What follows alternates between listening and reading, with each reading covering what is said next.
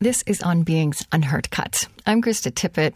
You're listening to my unedited conversation with Imani Perry. She's a professor at the Center for African American Studies of Princeton University. I spoke with her on August 5th, 2014, at the Chautauqua Institution in upstate New York. Download the MP3 of our produced show with Imani Perry at onbeing.org. Good afternoon.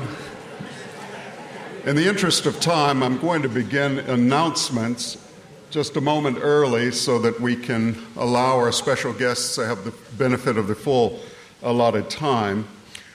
So we uh, welcome you all to this 2 o'clock Interfaith Lecture Series. I'm Robert Franklin, D- Director of the Department of Religion.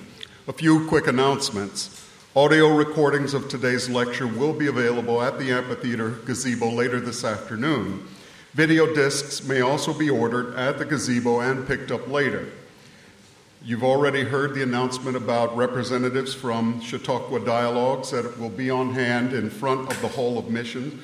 Please take advantage of that wonderful opportunity to meet on Friday at 3:30 to discuss all of the week's 2 o'clock interfaith lectures and presentations. However, you must sign up to be given a location. Social hours will be held in all denom- denominational houses this afternoon at 3:15 and all are welcome. Would-be knitters are invited to a knitting workshop at 4:30 on the Methodist house front porch. This week this weekly event is co-sponsored by Women for Women Knitting for Peace. Bible study at the Methodist House will not be held this evening because of the Old First Night celebration in the amphitheater at 7:30. Finally, we'd like you all to know and take special note of the fact that this program will be simulcast today, now, 2 o'clock in the interfaith, uh, in the Hall of Christ.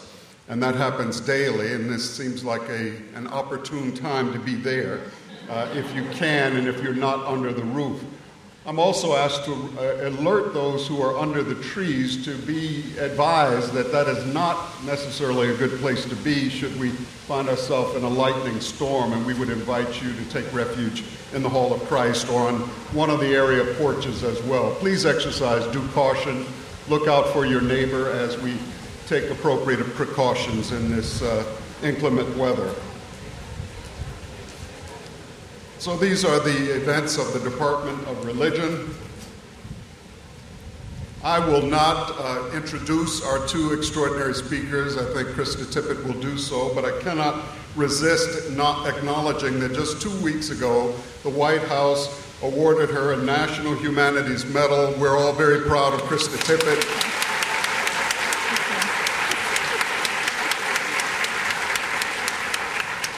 We certainly look forward to our conversation with Dr. Imani Perry, one of the nation's leading public intellectuals and one of the few people I know who holds a PhD and a JD from Harvard University. You'll also be pleased to know that immediately following this program, Dr. Perry will be doing a book signing on the porch of the Hall of Missions, and her books will be sold there as well. We're most grateful to the Joan Brown Campbell Department of Religion Endowment, which provides funding for this week's Interfaith Lecture Series. So please join me now as we welcome Krista Tippett and Imani Perry.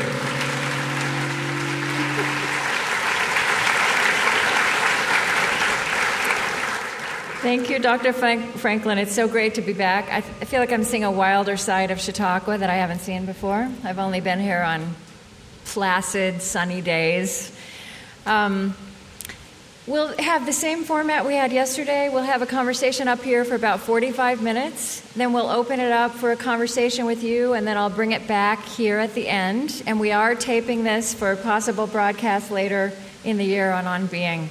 And I'm so happy that Imani Perry made her way to us today.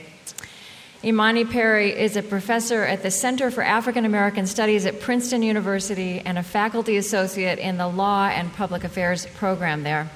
She writes about law, culture, and she is a scholar of law, culture, and race and writes about all three topics regularly. Her books include Prophets of the Hood, Politics and Poetics in Hip Hop, and More Beautiful and More Terrible the embrace and transcendence of racial inequality in the United States. in that work, in a kind of response to this week's Chautauqua theme of the American consciousness, Imani Perry notes that there are wise and erudite voices who say that we will never get to the promised land of racial equality.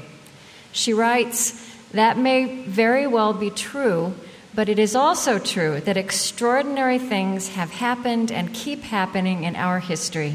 The question is, and I think this is a terrific question for us to take up today how do we prepare for and precipitate them?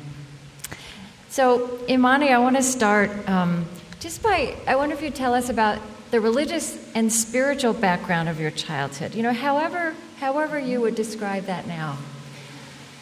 So, I am um, what you would call a cradle Catholic. A what? Cradle Catholic. Cradle Catholic. Yeah. Um, but emerging out of so my um, grandmother's home parish is the Josephite parish, and Josephites went to minister specifically to African Americans. Um, and so I was baptized Catholic, but it was in the midst of a kind of radical and liberation theology. Was in Alabama? I was born in Alabama. Yeah, you're born yes, in Alabama. but I was yeah. actually baptized in Boston. Okay. Sort of moved back and forth between the two, but that was my um, birthplace. Yeah. Um, and so I had a, um, I've had a deep connection to the celebration of Mass, uh, and yet a very kind of ecumenical and broad perspective about theology that is connected to um, kind of goals Hang of on liberation. Just a second. Are we worried wet, about wet. the microphones getting wet? Uh, Mitch, are we okay? Okay, all right. Is it okay? Okay. we don't want to get electrocuted up here. So yeah, so um, so I'm a person of faith, although not of doctrine per se, and that's sort of the approach that my parents took. My father was Jewish but did not Oh, uh, really? practice. Yeah. Um, yeah. So, um, and I guess for me, it is, it's always been sort of what kinds of spiritual celebrations speak to me, as opposed to adopting a particular ideology. I feel the presence of God. I, I feel transformed when I go to mass, and that's sort of the um, the scope of it. Yeah. You and then you went to a Quaker school. Did that? I did. Did that flow at all into your spiritual sensibility? You know, it did. I mean, in terms of a kind of quiet meditation, centering, and my children are also in a Quaker school now. I think, yeah. So that kind of, and also a kind of religious education that is tied to a social justice ethics. I Yeah. think is important. Was important for me, and it's something that I'm hoping um, to impart on them as well. Yeah. Can you hear? Are you? No, No. I don't. You can't hear at all. not at all. I don't. I don't know where Dr. Franklin is. I'm not. What do, do we just need to keep going, or is there something else in here at 3:30? Or. Uh huh.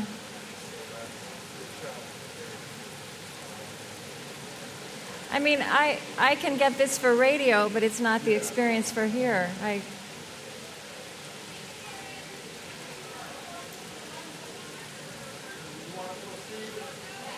Keep going. Okay. Okay. All right. Um. So. Yeah. Turn up the mic.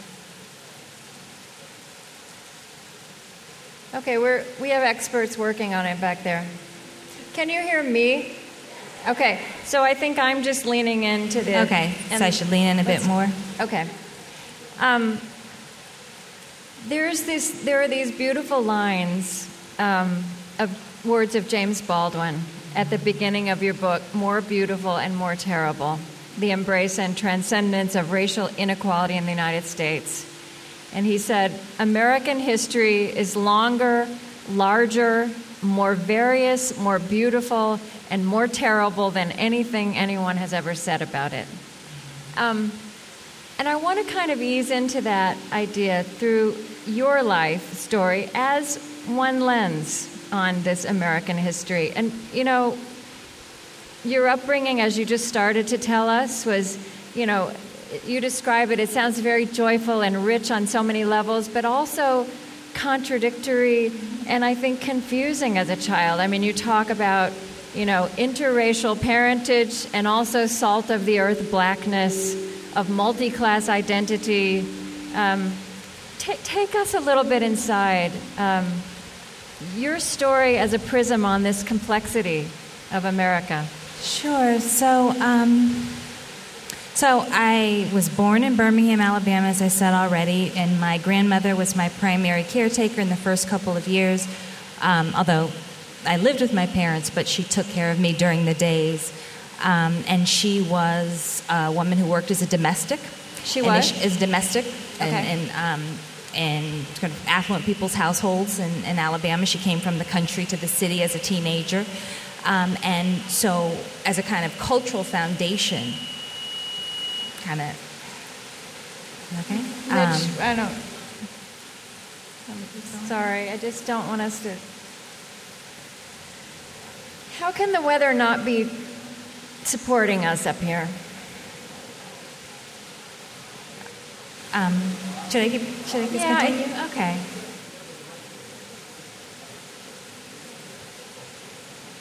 Mitch, where are you? Can you? Are we? Are we recording or okay? Okay.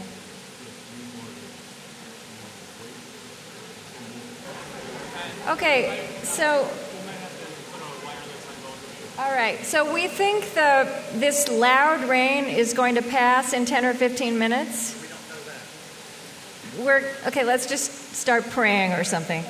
Um, and it's possible. And we'll also get some different microphones on us, which I think will make it easier to hear. Okay. Okay.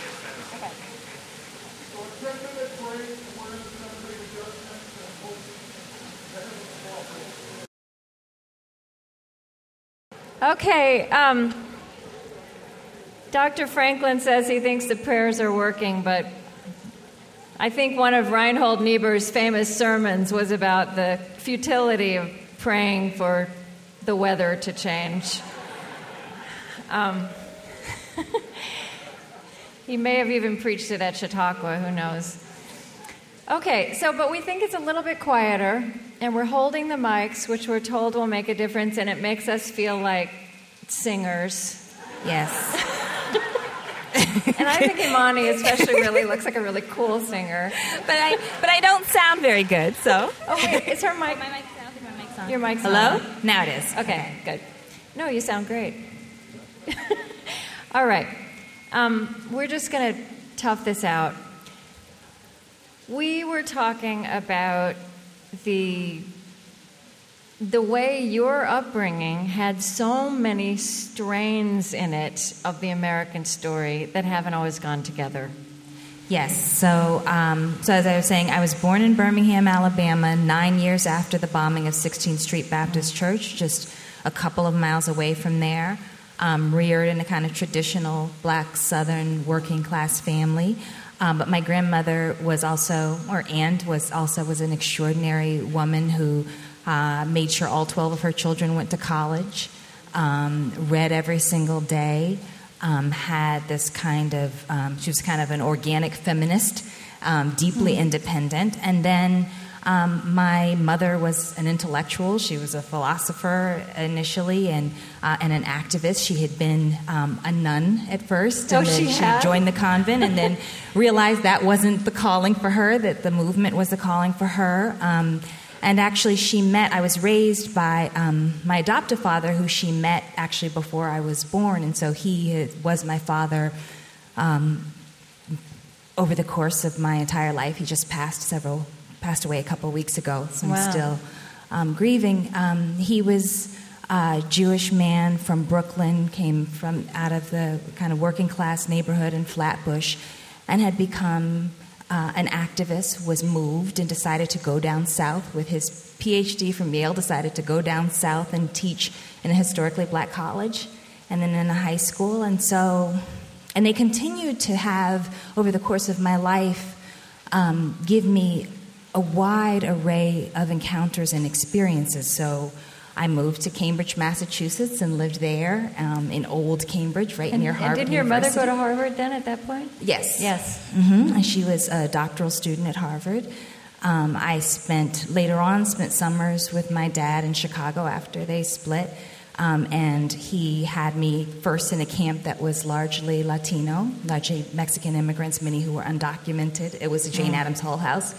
Um, and then at New City YMCA, which was a camp that was across the street from um, the Cabrini Green Housing Projects, which were notorious in Chicago. So I had, and at the same time, you know, I'm going back to school and I'm having a Quaker education, and so I'm having a multi class, multiracial experience over the course of my childhood, alongside having parents who were deeply committed to social justice. And so they were always pushing me to think about um, what these different experiences in this country meant.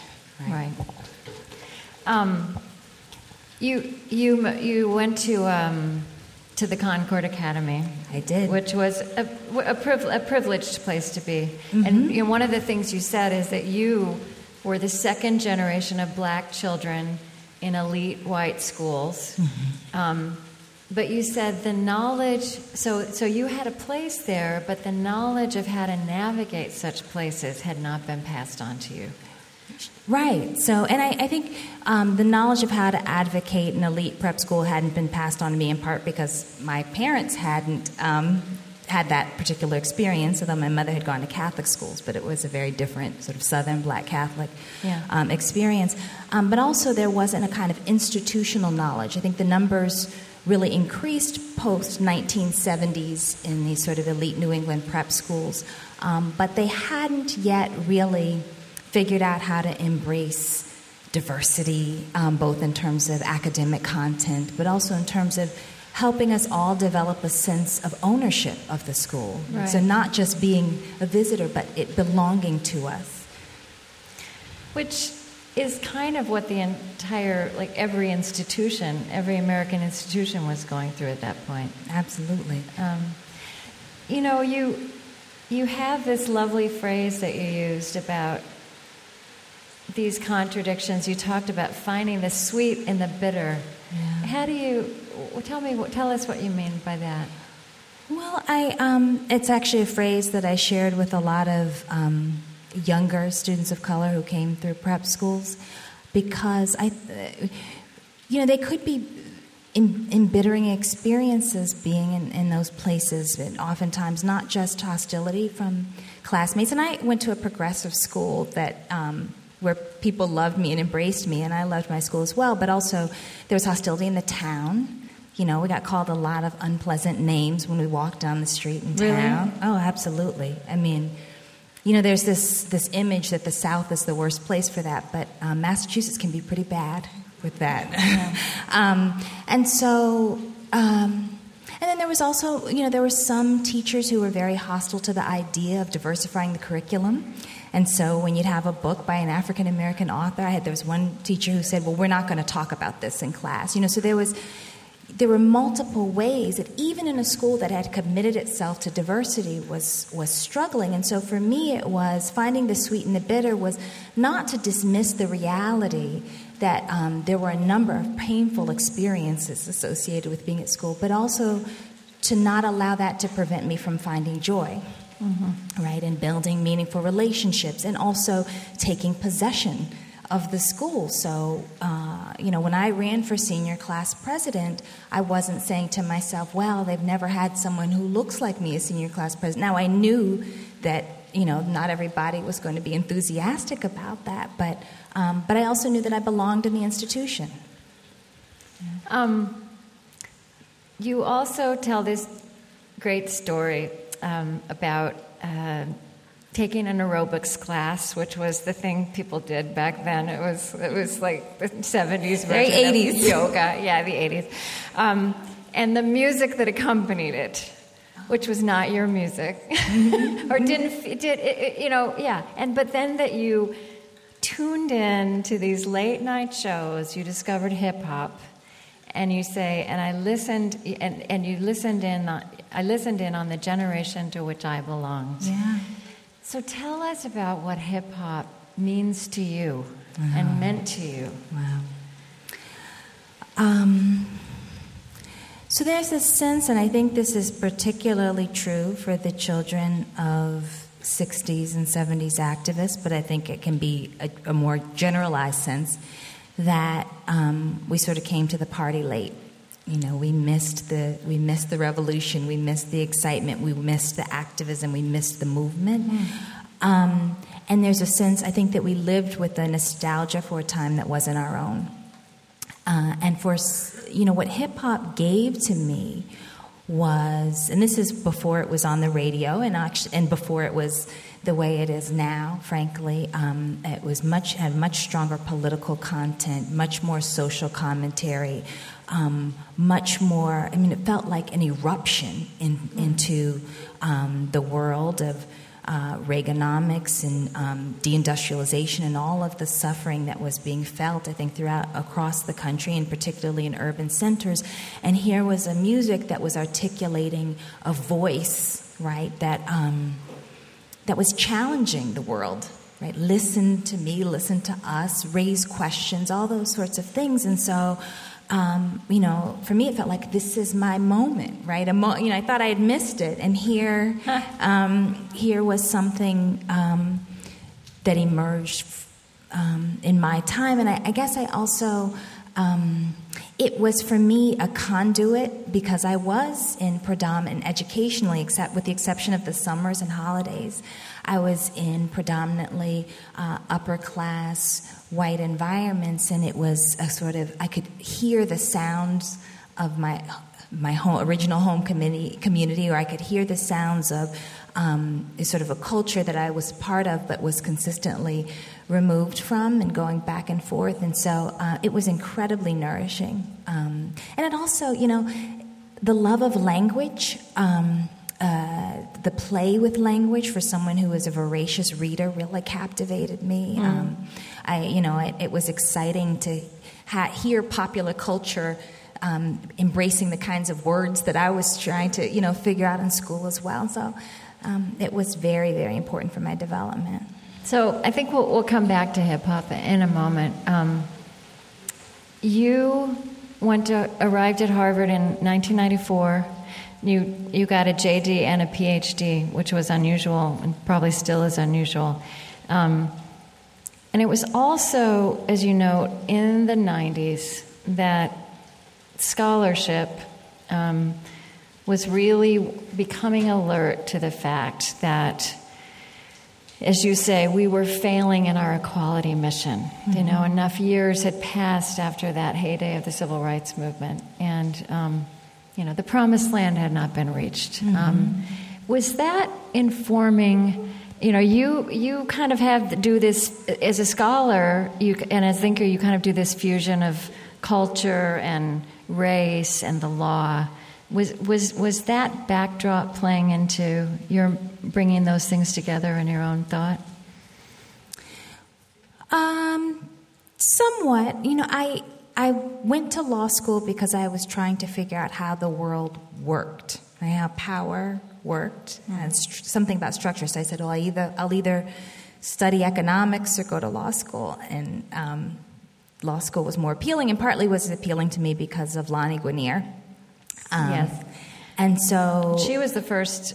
She was the first professor at Harvard Law School she she was, although she wasn't there when I was applying to law school. But the the um, whole kerfluffle with her attorney general nomination had yeah. had taken place, and so and I was just so taken by someone who could upset so many people by being a scholar. so I said, oh well, that that yeah. you know. Um, uh, and I think so. I was trying to figure out the way the world worked, and also interested in how um, we can look to two different things that you find in culture. One is that um, in cultural spaces, you see a risk, a commentary upon kind of social conditions, um, and often at the level of aesthetics. And so I was interested in examining that um, as well as sort of the politics of race generally. So doing both degrees was a way of getting at all of that, although. Um, my dissertation was on late 19th century property and contract law oh. and literature. So, uh, but it, it, was about race, but it was going back much further. So it was less, although that was also the moment where you saw the rise of the black public intellectual, was sort of right as I was going to graduate school. So everybody was sort of thinking about that, these sort of public intellectuals. like Cornel West, Cornel West, Skip Gates, yeah. yeah. Mm-hmm. Mm-hmm. And Lani Guinier was part of that too. Um, Kimberlé Crenshaw. There was a, yeah. Um, so, you know, this idea of one's work um, if not should be relevant, but the question about whether it should be relevant, I think, was in my mind and in the mind of many of my mm-hmm. peers as well. So I want to talk about your um, your I don't want to call it an argument. I want you know your, your thesis, your an idea that you have proposed. Um, that we think of ourselves in a time of post intent racism, mm-hmm. um, or that we are in post intent times. So describe what you know what you're defining there what that is coming in over against right so okay so so the my book starts with this premise that on the one hand, we're a society where everybody is committed to racial equality. You know, it's it's generally considered bad taste, bad form, and you really do, and you really do take that seriously. I absolutely yeah. take it seriously, yeah. and yet you know, in every area that you measure, you see not just the evidence of the persistence of inequality, but that people act in ways that disadvantage certain groups on the basis of race, mm-hmm. right? And most heavily, this is directed towards black people, black Americans um, in the United States. And so, um, so for me, the question is, well, what's happening? Why, why is this? Why, why this disjuncture between our stated purposes and our behavior? Um, and rather than saying, I think people are disingenuous, I'm actually, I actually spent time to try and figure out what was actually motivating the behavior to disadvantage. And I think it has a lot to do with um, not just racial stereotypes, but narratives. Um, and uh, categories and ways that we describe different spatial relationships. And I, you know, I, I get well, this. What do you mean by that, spatial relationships? So, for example, well, just the, the simple term bad neighborhood oh. or ghetto, right? And um, the lesson to avoid those places, that the, the way that they're described as, um, as in really sensationalistic terms dangerous, disordered, chaotic. Um, and how that is connected to deep disinvestment, right? It has economic consequences. And do you think that um, that our use of that language itself then makes those things more true Absolutely. to the extent there's a reality behind it it intensifies that reality yes and it also dictates behavior mm. right so that if you believe you know if there's a narrative so for example um, for me, this is such a powerful example because you always hear this, and politicians say this frequently. There's this Im- image that um, black youth believe that doing well in school is acting white and people say this all the time, and it's simply not true. And so, anyone who does comprehensive research on the subject says that's not, in fact, true. Mm. And in fact, there's the same kind of value for education. So, really, the different outcomes has to do with inequality of opportunity or resources.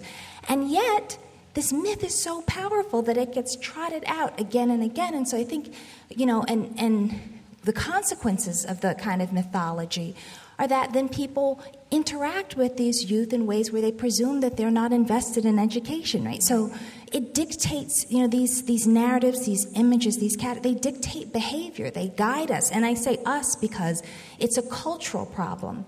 Right? It's not a kind of binary problem, this race and that race. It's a cultural practice that we all learn um, living in this society. And I find this so much more helpful language. I mean, you are talking about structural racism, mm-hmm. right? That's one label to put on this, but that also makes it abstract. Yes. And you know, you're taking out this, this, uh, you know, this, this, this um, motive. You're, you know, you're, you're mm-hmm. saying. I mean, you're, you're, you're explaining on a very human level how one can not experience oneself to be racist. Mm-hmm um, be against racism and yet behave in ways that support um, that, that lack of opportunity and that belittlement of other human beings. Right, and I think, you know, I say post intent also because for me, um, I also want to get away from concentrating so much about on what's in people's hearts, you know, because I want to focus in, instead on the consequences for those who are subject to inequality. So I say post intent, meaning that that's not really what we want to focus on, whether or not someone meant it. We want to focus on how people behave. How can we help people behave in, in better ways, in more generous ways, in more equitable fashion? Um, and because we see, you know, there's both intentional and unintentional. Right. But the point is the consequence, right? Right. The, yeah, and that's what yeah. we have and what this also gets at for me, I mean, something I think about a lot as a journalist, as a person in media, is um, we so rarely hear the whole story about anything. Mm-hmm. And, you know, about anything, we, we, because of the way we've defined news in the last hundred years, we hear about the extraordinarily bad part of politics, economics, mm-hmm. education, or other kinds of people. Um, I mean, another example you've used in your writing is the South Bronx, right? Yeah. I mean, that's, you know, just the South Bronx. I think, you know, m- many of us will have associations that come to mind with how, you know, what kinds of statistics or, or bad news stories that are associated with the South Bronx. But I mean, you, you know, you've talked about like the two stories of the South Bronx that are both right. true for you. Right. So the South Bronx is also, I mean, it's the, the create place for the site for the creation of hip hop, but it's this incredible cosmopolitan space. There are people from all over the world who come together. Right. There's a there are beautiful landscapes or were created by graffiti and and the like. So there's you know this it's it's a it was uh, was and is a kind of rich, vibrant cultural space um, and yet, that's not part of the conversation yeah. about what the South Bronx is. Um, and the choice to describe it in one way or the other, of course, has policy consequences because if you say, well, there's nothing there so we can raze those buildings, or there's nothing, you know, this has happened all across the United States, there's nothing there so we can build a highway through that community, right? To talk about spaces in, in, in, a diminishing way actually means that you devalue the people there and it becomes very easy to treat them and their neighborhoods as fungible. Right, spaces which human beings inhabit. Yeah. Um, and also, the South Bronx is a real crucible of the hip hop movement, isn't it? Yes. Of this this musical force, mm-hmm. which is so much bigger now than it was when you first discovered it. And I want to talk about that because you know you you used the word nourishing a minute ago mm-hmm. in talking about hip hop, and that is not an adjective that would come to mind probably for most of the people in this room right, yeah. when they heard about hip hop. I mean, you know, and I, I just here's another thing that you pointed out. You know, you said most Americans today have internalized Dr. King's belief that racism is immoral. Um, but the problem remains when King said, Let us be judged not by the color of our skin, but by the content of our character he was not prepared for the widespread impugning of black character in the 21st century. And I think this matter of mm-hmm. hip hop, which is just such a potent image now, especially that we associate perhaps with black young men. Yes. Is a good example of associations made with black character. Absolutely. Yeah. I mean, and you know, one of the things that's really um, difficult in terms of talking about hip hop because on the one hand, and I, you know, earlier it was much easier for me where I could say, well, this music gets scapegoated because all of the ills that we see in hip hop we see in other forms, right? And that's was sort of the position I had in the '90s and the early 2000s, and really.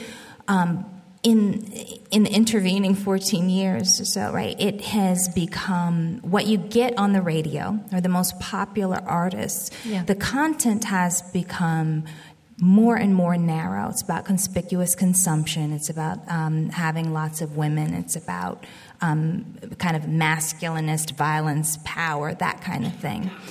So it's hard for me to, and, and it actually is, I think, in some ways, the most extreme popular cultural forms of those things, with the exception of action movies right now. Um, there is a much broader landscape of the music, but those artists, by and large, don't get signed to major labels. Mm-hmm. So I think one of the questions is why, and, and the, the vast majority of the audience for hip hop is no longer black. Um, so one question would be to ask, you know, why is this so desirable, right? And I do think on some level it's selling fantasies of what ghetto life is like, right? Yeah. Kind of prurient fantasies, things that are, um, uh, you know, foreboding and exciting, and so.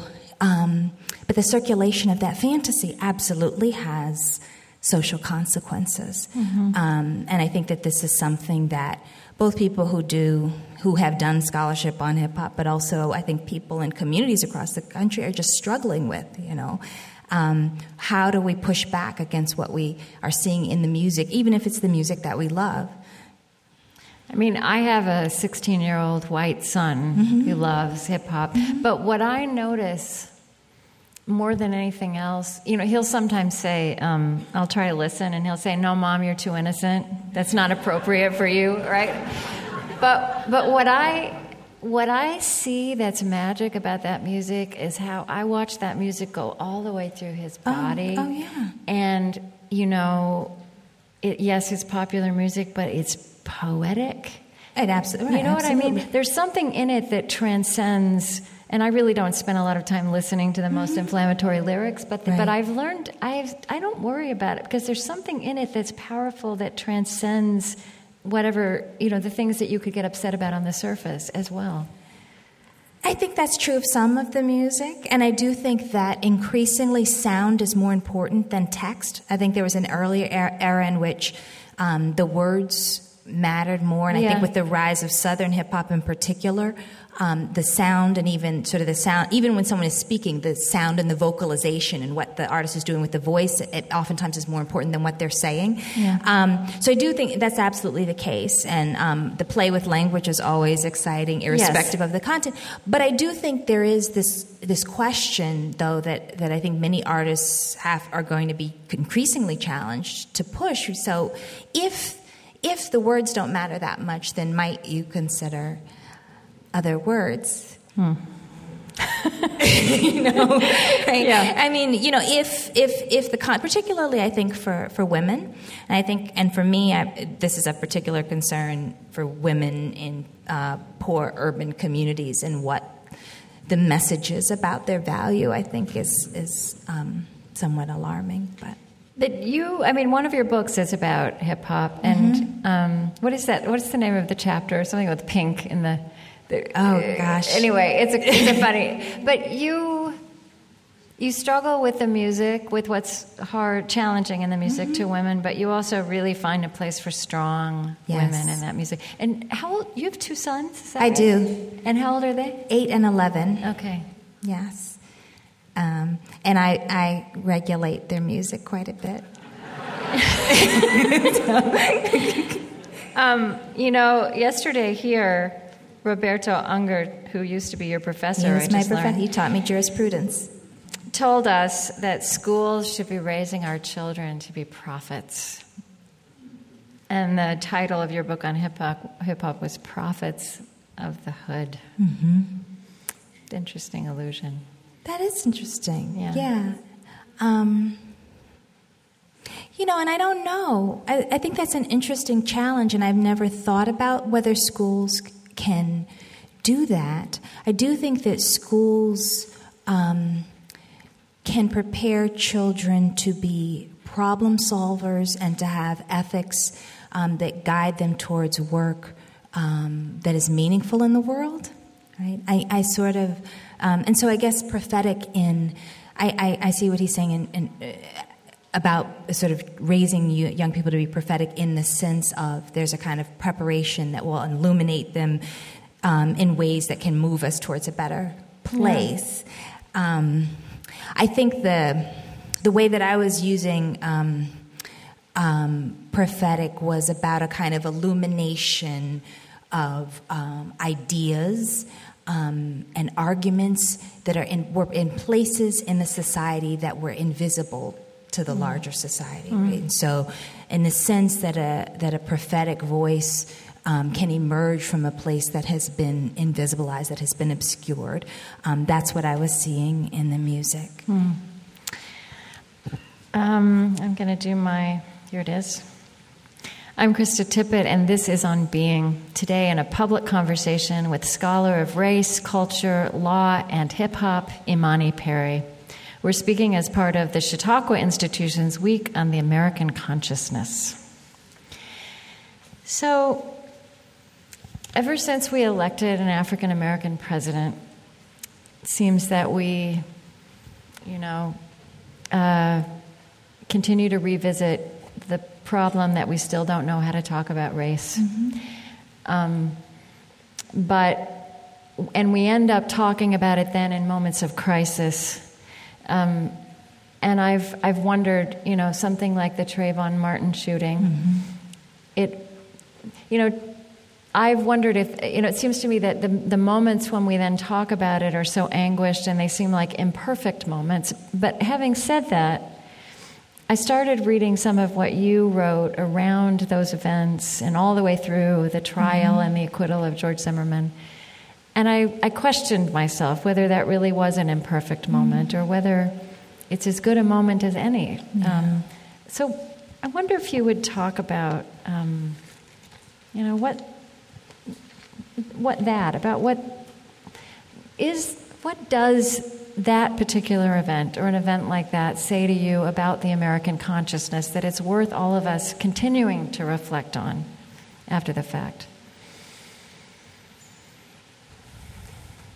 So, part of what um, the murder of Trayvon Martin immediately registered for me is that this is um, the sort of the ultimate fear of the mother of any black boy in this country. Right? Um, and I think that isn't necessarily widely understood. I mean, even in the midst of the trial, um, that, the, side, that the, the concept that someone might murder your child with utter impunity and there not be a remedy is real and has been real for and, and I, it's not just mothers, it's fathers, it's aunts and uncles, right? But yeah. there's something particular, I think, for me as a mother, as, a, as the mother of two yeah. boys, yeah. and also trying to explain it to them in a way that would not have them walking through life constantly terrified. Yeah.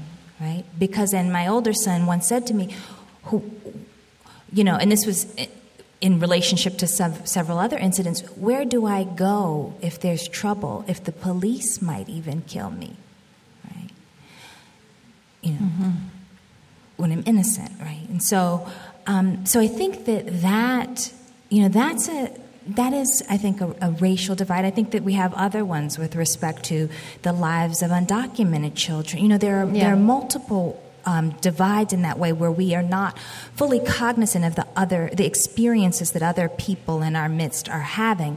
Um, I think the moment was instructive, though devastating, um, in a number of ways. One, this need, this discourse around uh, Trayvon's innocence was really instructive because, in, you know, and I think Americans are, um, are, are, are unhealthily obsessed with the idea of innocence. I mean, I, mean, I think that's part of the impediment that we have in general with talking about race. The idea of we innocence. Be, I want to be innocent. I'm not.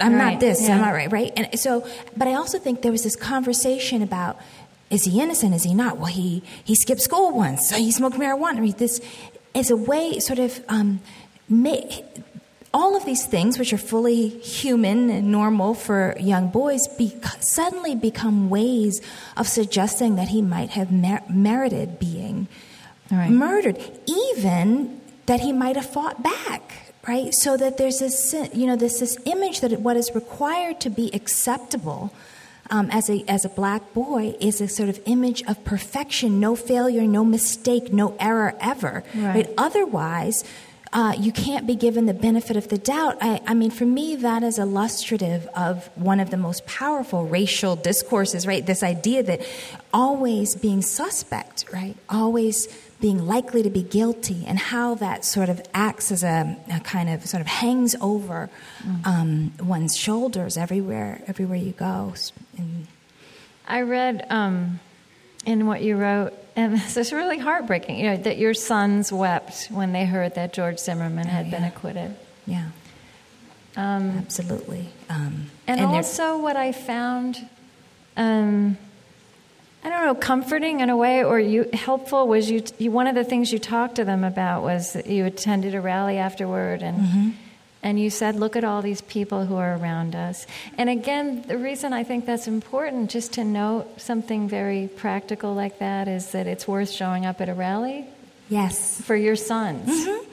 And I think for all of us, because I think that particularly we, what you, we talked about this idea of um, kind of structural racism or the abstraction or institutional racism or inequality and the like. I mean, I mean we, we are agents of our world, right? And so, you know, we, we encounter tragedy after tragedy after tragedy, and so then we can become sort of passive witnesses to all of these tragedies in our midst, or we can be actively engaged. And I think that's a process of liberating oneself to be actively engaged in the world and, and, and in the work of transforming it. Uh, I mean, so it was meaningful for them, I think, for the other people to be around, but I also think it's meaningful for them for uh, kind of growing up, becoming adults, becoming people who have some sense of civic and social responsibility. Because, you know, one could also say in some ways, I can protect them from so much. They are privileged children right? But they, and so they have these fears, but they're also relatively privileged. And yet, my sense is that whether it has something to do directly with them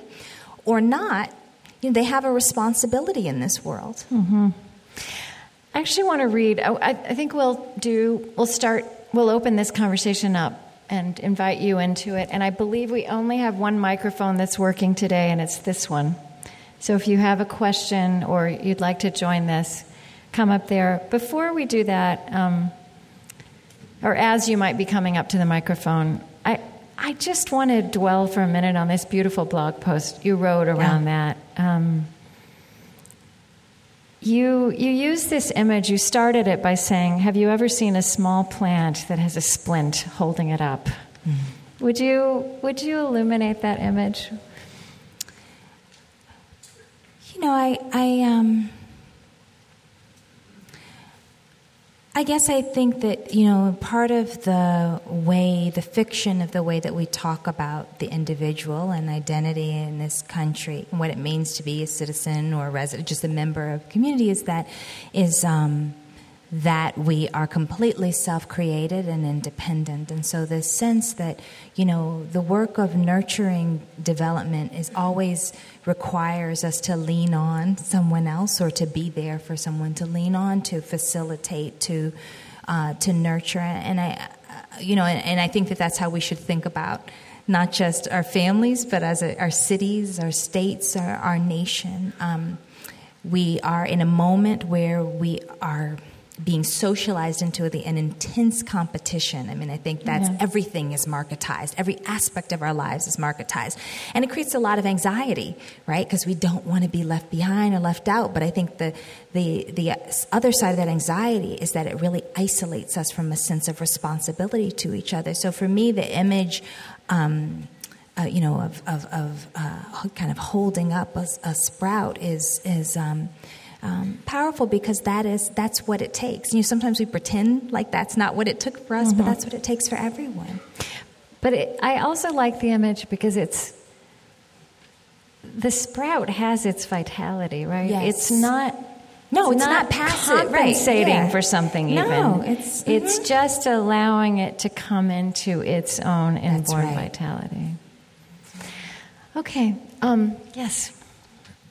Uh, in your article uh, for the Washington Post about uh, the five myths of uh, Brown versus the Board of Education, you wrote about how um, uh, some um, African Americans uh, were again not exactly against it, but were one of the cost of it was giving up the black professional um, institution of the sco- of the black schools.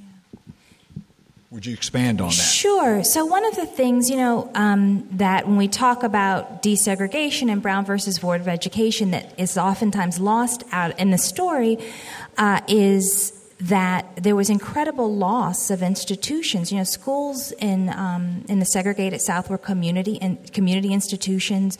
Um, they had uh, body. You know, they the teachers and principals comprised a large portion of the black professional class. Um, they had strong ethos. There were kind of many extraordinary schools.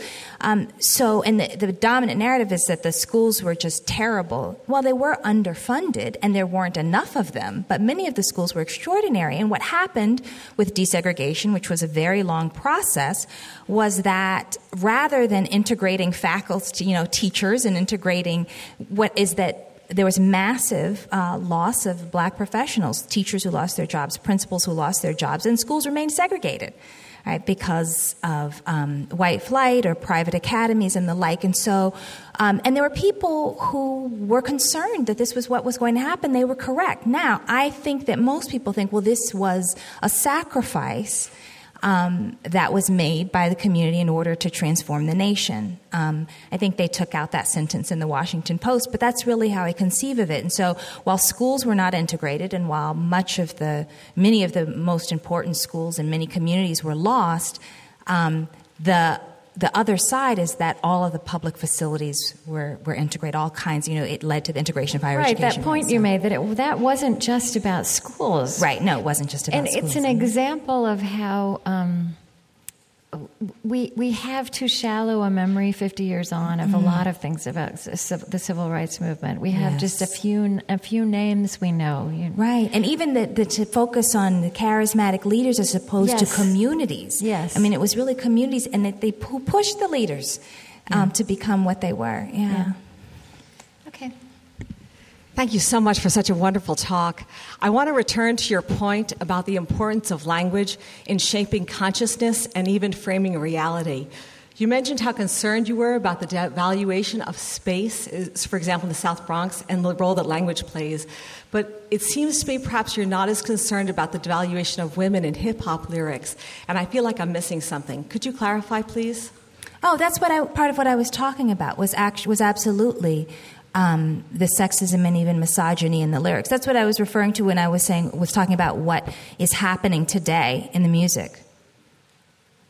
Okay, you, you, you don't feel that the poetry overrides that? I guess I misheard because I, it, I didn't hear that as, as strong a concern. Yeah, so when I was, because one of the things that I said was um, you have conspicuous consumption, you have the, I, the treating of women as possessions, exploitation of women, and the like, absolutely. Now, I will say again, though, that is not characteristic of all of the music. That's who's getting signed to major labels, right? And so the responsibility doesn't just lie on hip hop. The responsibility lies on the corporations and also the consumers of the music. Right? And so for me, the question is why do people want to buy music that says that, that communicates those messages? I think that that's an important question for us to ask ourselves.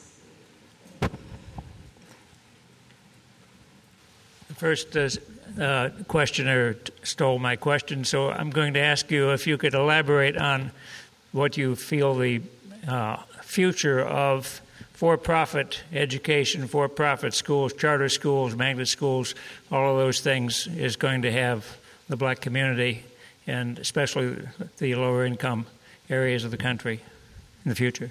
Thank you. Um, so, I mean, this is, I, for me, this is. Uh, I think a really important question is we're, see, we're witnessing the privatization of public education across the country the push to charter charters um, and entire systems becoming charter systems, as, in, as is the case now in New Orleans. Um, much of the conversation around it, which I think is really interesting, is around African American and Latino children, because the conversation around pushing for education reform, which is pushing privatization, which is a neoliberal market model for education, much of that conversation is about the achievement gap, and by that they mean a racial achievement gap.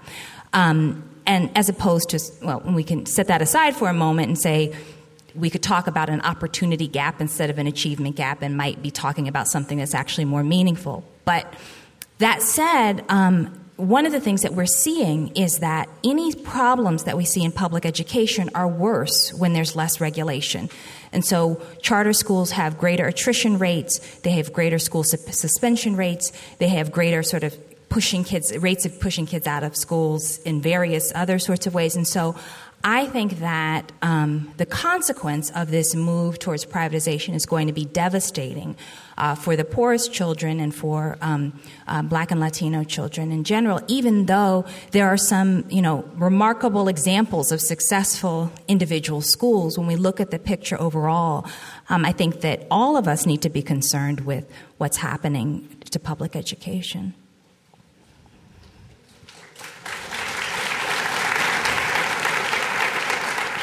Um, as we as we know, racism happens on a, both a structural level and a consciousness or interpersonal level. And um, I guess my question is maybe two parts. Um, one, if if you could see one structural thing that you'd like to see change, what would it be? And that would make the biggest difference for African Americans right now. And um, the second part of it is, um, you know, nobody wants to think of themselves as racist, but a lot of people who are white have no idea like how to be better allies. So if you could kind of magically transform our you know people's consciousness and like everybody could wake up going oh got it you know something that would help people be um, a better ally what would that be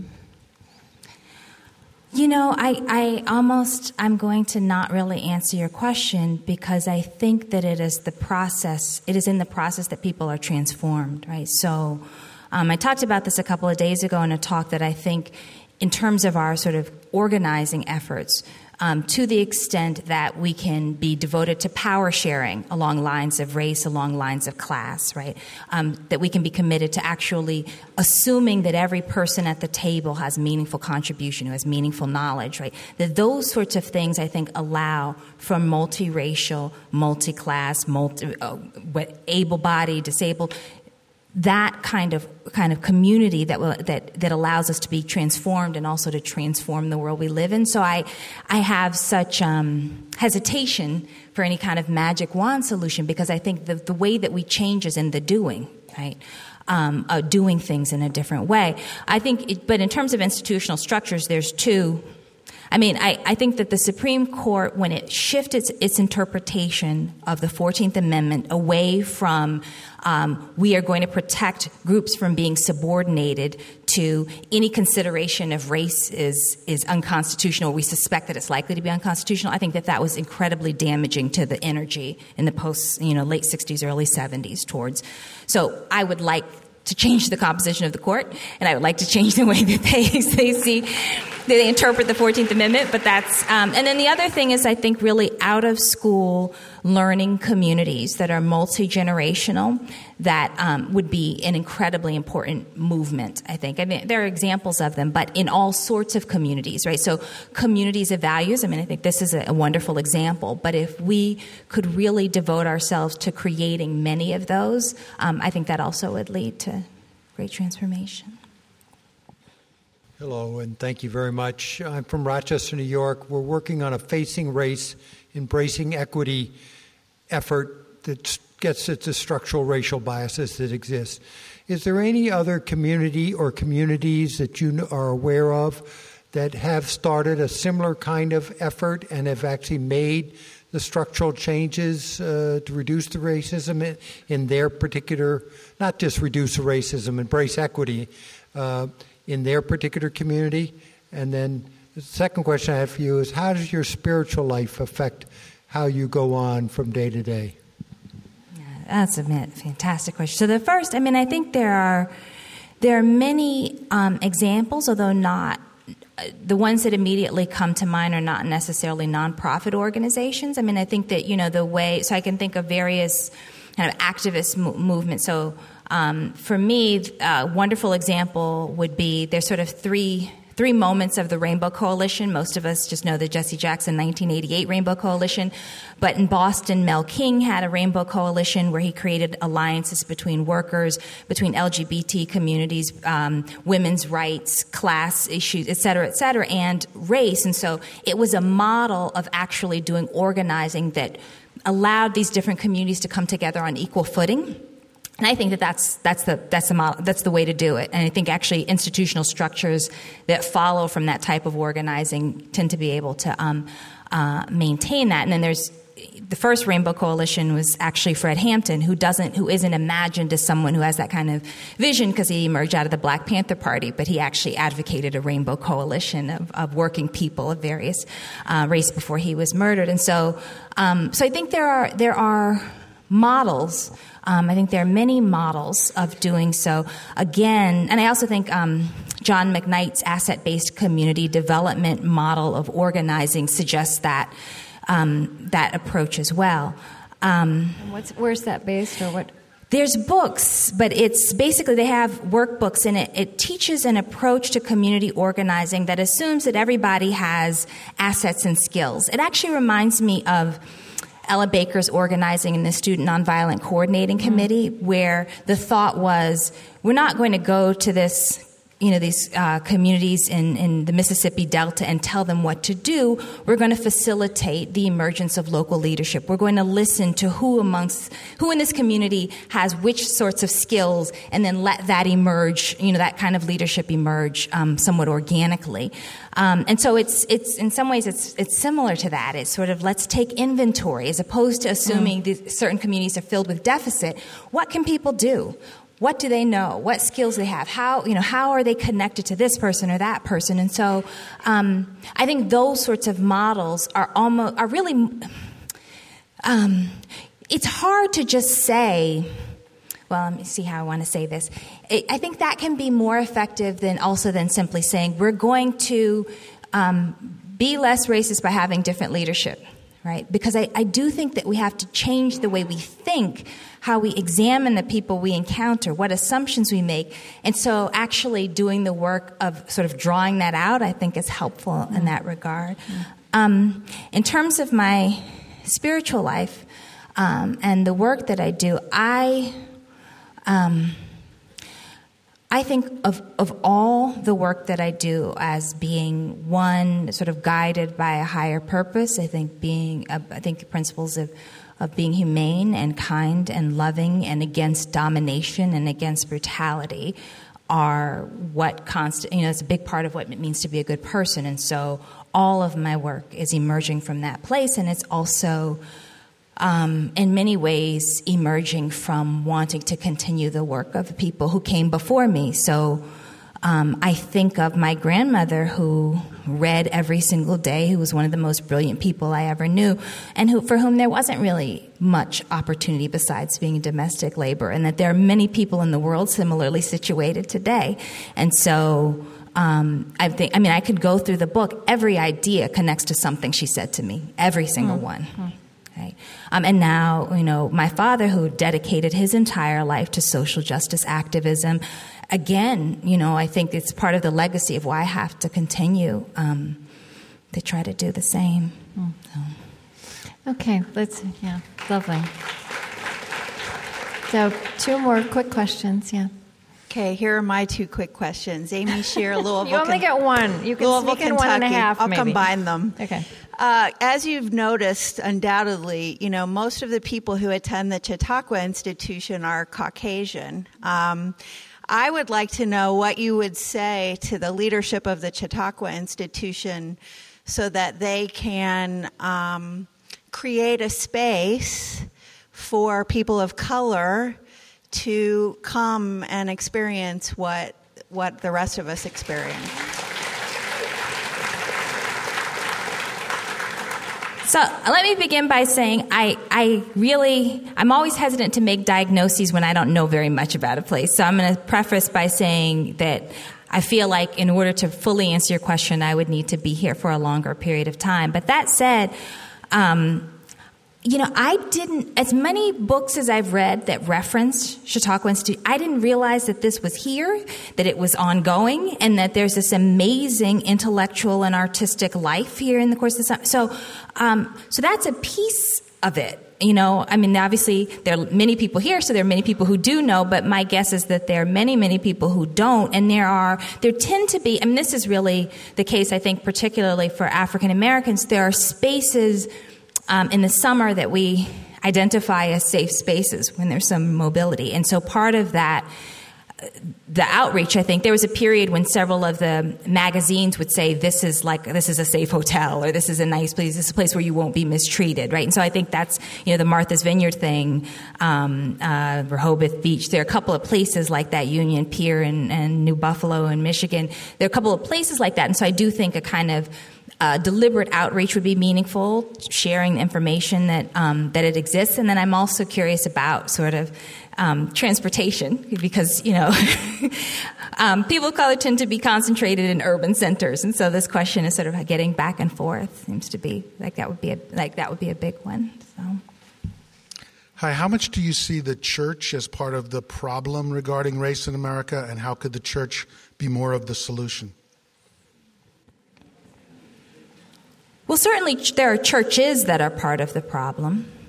Um, you know, there, I think there are many churches that um, kind of peddle kind of racial fear, um, uh, anger, a sense of um, being under assault eh, that I think is that that that put forward this idea that if the entire world does not comport themselves the way that you do, then somehow that means that your existence is under assault. Um, and so, um, but but those are but I but I also think that that's ideological, right? I mean, I think so many of our faith traditions are open to many different kinds of interpretation. Some of them um, that are loving and open, and others that are um, closed and hostile and exclusionary. And so, you know, if we think that the church is what members of church communities make it, then I think for me the question is then how do we, in whatever our faith tradition is, enter into those communities and make them spaces um, that push us towards um, more equitable and more humane communities? Yeah. Um, I, I want to come back just to this question of the guidance you might offer to people here. There were some small things that I found really use, helpful in your writing. Um, the idea that, and this very much gets at the idea of the American consciousness, that we are free not from but for freedom to freedom instead of freedom to. from. Yeah. Yeah. Because I think that freedom, you know, there's one there's a kind of traditional libertarian conception of freedom which is like everybody leave me alone, don't bother me. And then I think a freedom to is a, is a kind of, I think, a liberation approach, which is really about how can we undo domination that gets in the way of us living healthy lives? How can we actually create things that are meaningful and joyful? And I, that's what I think of as freedom to. Um, you know, if you have a conception of freedom that, that always sees other people reaching out to you as an incursion, then I think that's a very limited and narrow conception of freedom, right? That we are free to create the world we want to live yeah. in. Um, and the other thing, the other small story, um, you you talked about in your own life and with your sons that there t- that you even have found yourself ignored in a checkout line or just moments where you have felt this racial gap. And that there, there have been people who, you know, committed simple acts of grace, right? Somebody who said something, somebody who stepped in. And that that really is powerful and important. It's powerful and important, and I think we we discount the significance of those acts. But I'll give you an example we were in um, Mississippi taking, this was this summer, me and my sons taking a bus to Alabama. And a young man, we are in line getting food, and a young man, and he uh, was Honduran and actually was not, um, not fluent in English, just, um, steps in front of us in line. And I said, Excuse me, um, we're here. And, and he laughed and turned his back. And you know, this is not unfamiliar. I mean, learning the codes of American racism happens very quickly.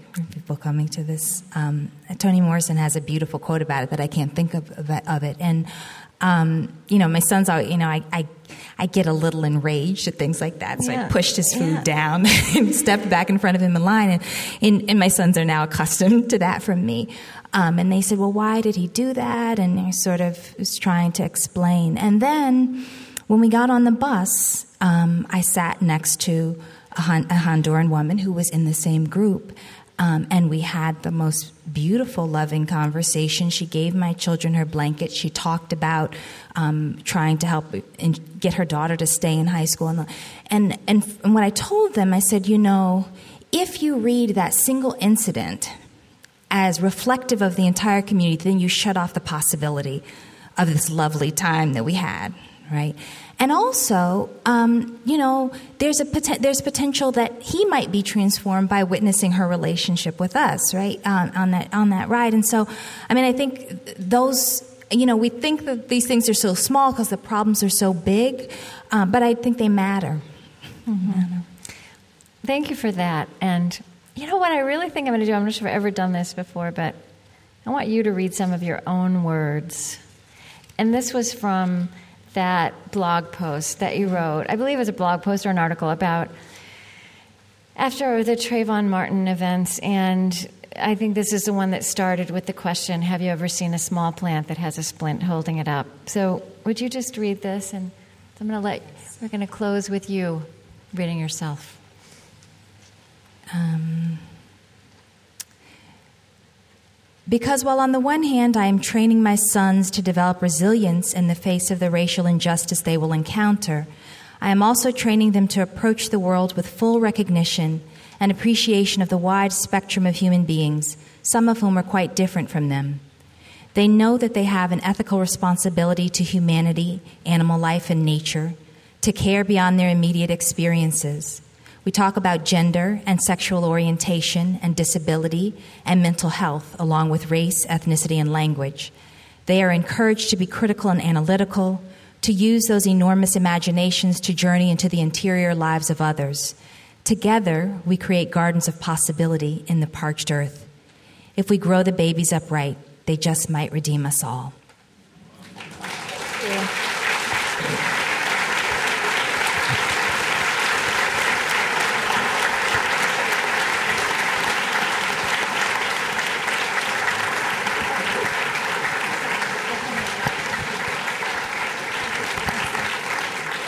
Ladies and gentlemen, we would just like to thank you all for your patience and forbearance. I think we demonstrated today a little patience and prayer and good wishes uh, brings about a terrific result. Thank you, Krista Tippett. Thank you, Dr. Imani Perry. And thank you all for your goodwill. Join us tonight for Old First Night. I have to say, uh, I'm, I'm, reflecting that uh, this institution was founded nine years the, after the Civil War as we connect with Ken Burns' extraordinary comments today. And tonight, the pastor who reads the Vesper service will be an African American pastor at Chautauqua. And I think this is a significant. Okay, well, I'm simply observing that as the needle of, history swings, in part it is because of the goodwill and the energy that you have exerted to help transform Chautauqua. And I think our board and our president and leadership now are aware of this. A number of um, initiatives are underway, they are creeping along at this time. We have an obligation to you to report back to you periodically. But I am encouraged, and, and just because of the content of today's conversation, I felt compared, compelled to share that with you. Uh, more to come, but keep pushing. Don't allow us to get away with